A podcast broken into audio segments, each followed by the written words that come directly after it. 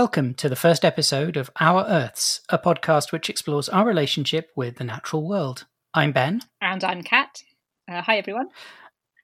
And so, before we get to today's episode, a couple of pieces of housekeeping. Um, if you're enjoying the content, and we really hope you are, then please do subscribe to the show at iTunes, Spotify, or wherever else you get your podcasts.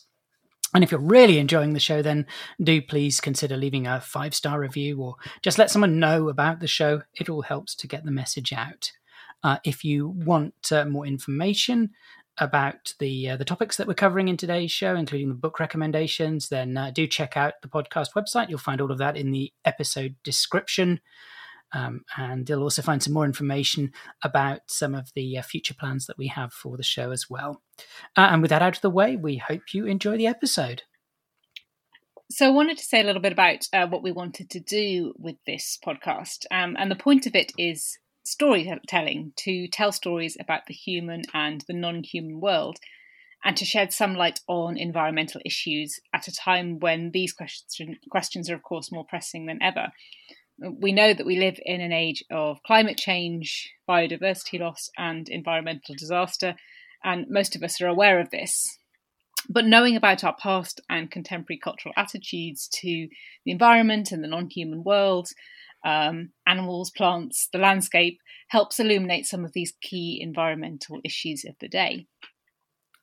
So, we're really going to focus on a, a, a, series of key themes about our relationships with the natural world and the environment, human relationships with other living things and environments, and that may be catastrophes, fuel, the land, a little bit about me. So, I'm a communications professional, but I've always had a strong interest in the natural environment. I volunteered at various uh, environmental charities, and I think these are very important issues to be talking about, which is why the podcast was set up. And uh, I am a historian by kind of day job. I'm a, a uh, lecturer in history um, in London. Um, but I'm also studying environmental humanities, and like Ben, spend quite a lot of time uh, when I do have time volunteering for um, environmental charities and organizations and like being out um, in nature and the environment. And so these are issues that I think about in my work and my writing um, and my academic life, and also kind of in my, my free time. And obviously, I really care about too. Um, so that's also why we thought that the podcast is you know, important to both of us as you might have noticed, neither of us are uh, scientists by background, although we both have a keen interest in the topics.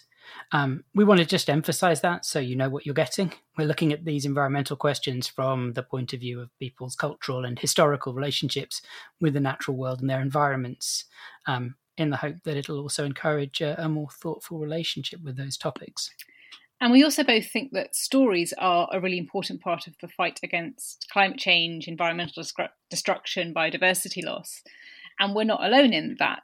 Um, as looking at stories, histories, um, and kind of cultural attitudes has become a crucial way for thinkers and researchers to engage in the fight for positive change.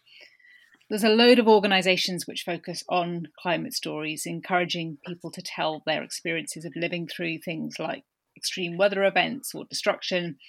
And you can find some links to those in our resources section on the website. Um, there's also loads of things like environmental fiction out there, stories about the lives of trees and fungi, and even um, a whole kind of uh, sub branch called petrofiction, which is uh, fiction about, uh, as it suggests, petrol uh, and fuel.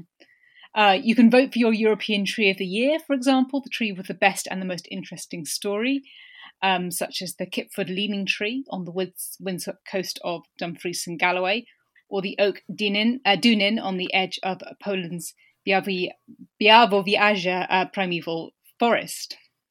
So stories help us to understand the big issues, but also what changes in environment mean and have meant to different communities.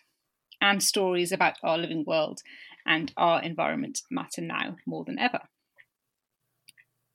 So the aim really is to record a few mini series each year. Um, and the first mini series looks at one animal, the cow. It's about our relationship with a, a non human being. And hopefully, if you enjoy this, we're going to return to this theme in other mini series. We thought it would be a really interesting place to start because cows are everywhere and our relationship with them goes back a really very long way. But also because beef farming and cattle are at the centre of some of the most bitter debates over what to do about climate change. The 2014 documentary Cowspiracy already drew lots of attention to issues around cows, climate, and farming, and the problem of sustainable beef and dairy farming. At COP26, lots of protesters complained that there was little discussion of farming, despite the fact that farming accounts for around 20% of global greenhouse gas emissions. Plant based diets, it is often argued, are one of the most single effective ways to get these numbers down, but that really wasn't on the agenda at COP. But the issues surrounding cows and their place in modern cultures are very complex. We've developed such close relationships with these animals as farmed domestic livestock, and they're also culturally significant in communities around the world. And I was discussing this with my partner, and he said, Well, if we were all vegan, what would happen to the cows? We couldn't exactly let them out into the wild as they aren't really wild animals anymore. Um, that's not always been the case, and we'll come back to that um, question. But I thought it, was a really interesting issue to raise about the kind of place our, our culture has for, for cows um, in the contemporary world.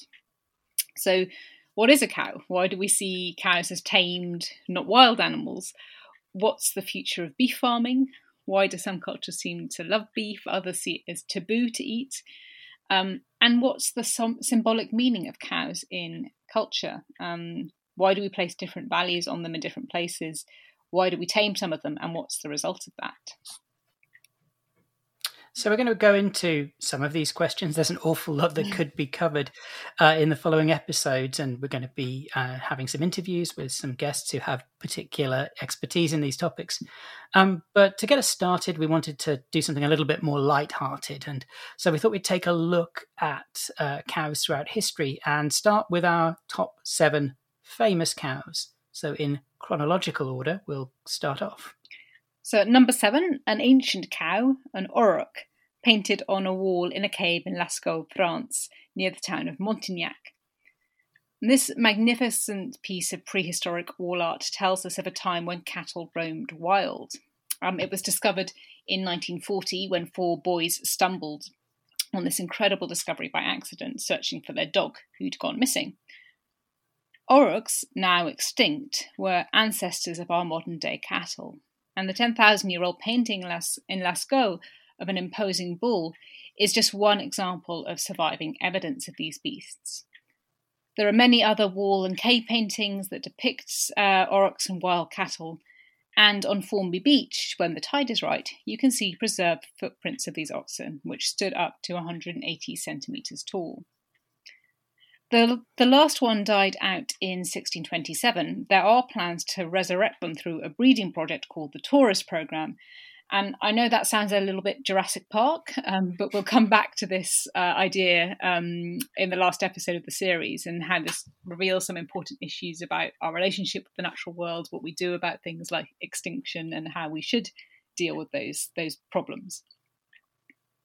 So at number six is the Chillingham cow. 800 years ago, cows were enclosed at Chillingham Park, a large estate in Northumberland in northeast England. They were left to roam wild, but this wasn't a medieval eco project, but for blood sport. The cows were essentially big game that could be hunted by the local nobility. The effect of this, though, is a revealing reminder of human actions shaping other living beings by being kept separate. According to Stephen Hall, Professor of Animal Science, they are the only British breed of cattle to have escaped improvement by selective breeding during the so called agricultural revolution of approximately 200 to 300 years ago. They are white, fairly small, with very large horns, and also incredibly rare. Around 150 only Chillingham cattle are in existence, and they live on the estate, virtually all clones of each other because of the small genetic pool they raise some really interesting questions about how human intervention and lack of it shapes the living world. They are advertised as the only wild cattle in the world, but it makes us question what wild really means if they have only survived on an enclosed park. At number six, it's Mrs. O'Leary's cow, famed wrongly with starting the Great Chicago Fire of 1871, or slightly, um, if not wrongly, slightly contentiously. This was a devastating disaster which killed 300 people, uh, leaving 100,000 homeless. And in the aftermath, journalists and the public looked for someone or something to blame. And the fire did indeed start in a cow barn owned by Patrick and Catherine O'Leary, Irish working class immigrants. Um, and then the fire spread due to the high winds and dry conditions. The papers seized upon this story and vilified the O'Learys in their cow, choosing to lay the blame at the door of this couple and their animal, who supposedly kicked over a kerosene lantern, rather than focusing on issues such as the fact that the authorities had built the city largely with wood. In a city divided by class and social tensions, the story of the cow became a channel for anti immigrant and anti working class sentiment. The Chicago Times even went so far as to say um, the old hag had started the fire on purpose in this derogatory language about Catherine O'Leary. The story lived on, um, and a rather amusing War Assets Administration pamphlet on fire prevention was entitled Mrs. O'Leary's Cow Didn't Start All the Fires. The cow has subsequently been cleared of blame, but it's an interesting example of how cows become cultural symbols in political and social conflict, and that's something we're also going to come back to later. At number four, Elsie the cow. During the Great Depression in the 1930s, this smiling cow used by Borden with petals around her head, became a symbol of the American milk industry and was an attempt to boost sales in the struggling dairy sector. Production increased as demand decreased, and the evolution of expensive machinery that made farming quicker but made life difficult for small producers. Borden, one of the big milk companies, had already devised the cartoon Elsie to be the friendly face of their operation. And then, when the 1939 World Fair in New York City came around, Borden chose a real life cow to be Elsie, trying to reconcile the new technology with the traditional rural idea of dairy farming. Elsie, or you'll do Lobelia as she was actually registered, was a big hit and became a celebrity. Still today, Borden advertises its milk as approved by Elsie. It says a lot about the power of ideas about farming, animals, and national identity, as well as the connection to marketing, something we'll also come back to later when we talk to an academic working on beef and the British Empire. At number three, it is Bodacious Bull, perhaps the most famous rodeo bull ever. Rodeo's become something of a symbol of North American culture, uh, linked to ideas of the cowboys of the West and masculine power. Bodacious, a Charbray cross born in 1988, was a famous bucking bull who grew to uh, 1,850 pounds and was known for being a very dangerous ride. He could jump incredibly high and buck most of the riders off quickly. Being able to master this powerful animal says a lot about displays of the desire for humans to control, um, control and master the natural world, and the enduring power of the image of the cowboy. And we're going to do a whole episode on, on this um, later. And rodeos are still immensely popular, but also incredibly controversial because of the issues surrounding animal cruelty and the problem, uh, the ethical problem of training bulls for our own entertainment. At number two, a dark story of the first cow with BSE, and that led to the CJD crisis. On the 22nd of December 1984, news came out of the first cow that had contracted BSE. This was cow number 133 on the Stent farm in Sussex, who had head tremors and loss of coordination.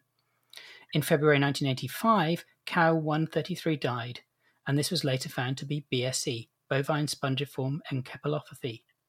This was concerning for farmers whose cows were dying of the disease, but there was also a concern that it would harm humans in ingesting meat from infected cows, causing variant CJD, Creutzfeldt Jakob disease. This led, fortunately, only to a small number of cases, 178 in the UK, but it was a reminder of the damage that was done by the way we farm and treat animals. This is what's known as a Frankenstein's disease, referring to the story of the man who created a monster, since BSE was caused by feeding bone meal and meat to herbivorous cows, and then allowing an animal pathogen to enter the human food chain in the wake of COVID and debates over zoonotic diseases, it's another reminder of the dangers and harm caused by the ways we treat and encroach on animals' worlds. And then finally, at number one, um, so this isn't strictly a cow, um, but it's the first cultured hamburger. Um, and the first of this, these was created in 2013. The proof of concept was developed by Mark Post at Maastricht University and sponsored by Google co-founder Sergey Brin for animal welfare reasons. He he sponsored this this project. So the process to create cultured hamburgers uses tissue engineering processes that have their origin in regenerative medicine. It's often cited as a possible solution to the climate and environmental damage done by meat farming, um, while still allowing people to eat meat. If we can grow burgers and steaks, then it could significantly reduce the water waste and carbon emissions that are the byproduct farming byproduct of farming, as well as up freeing up that land which is used to keep cattle. So it might be the future of food. So that's it for our rundown of cows, famous cows, and some of the issues we're going to be discussing in uh, the podcast. The next episode is going to be about um, cultural meanings of cows throughout history. If you're enjoying the content, do subscribe um, at iTunes, Spotify, um, wherever you um, download podcasts. Remember, if you're enjoying the show, then leave us a review, a five star review if you'd like to tell someone about the show, um, tweet about it, whatever, that would be great. If you want more information about the topics, check out uh, the book recommendations and the resources and upcoming episodes at um, the website www.ourearthspodcast.com. So that's it um, from us for the first episode, and uh, we hope you'll join us next time.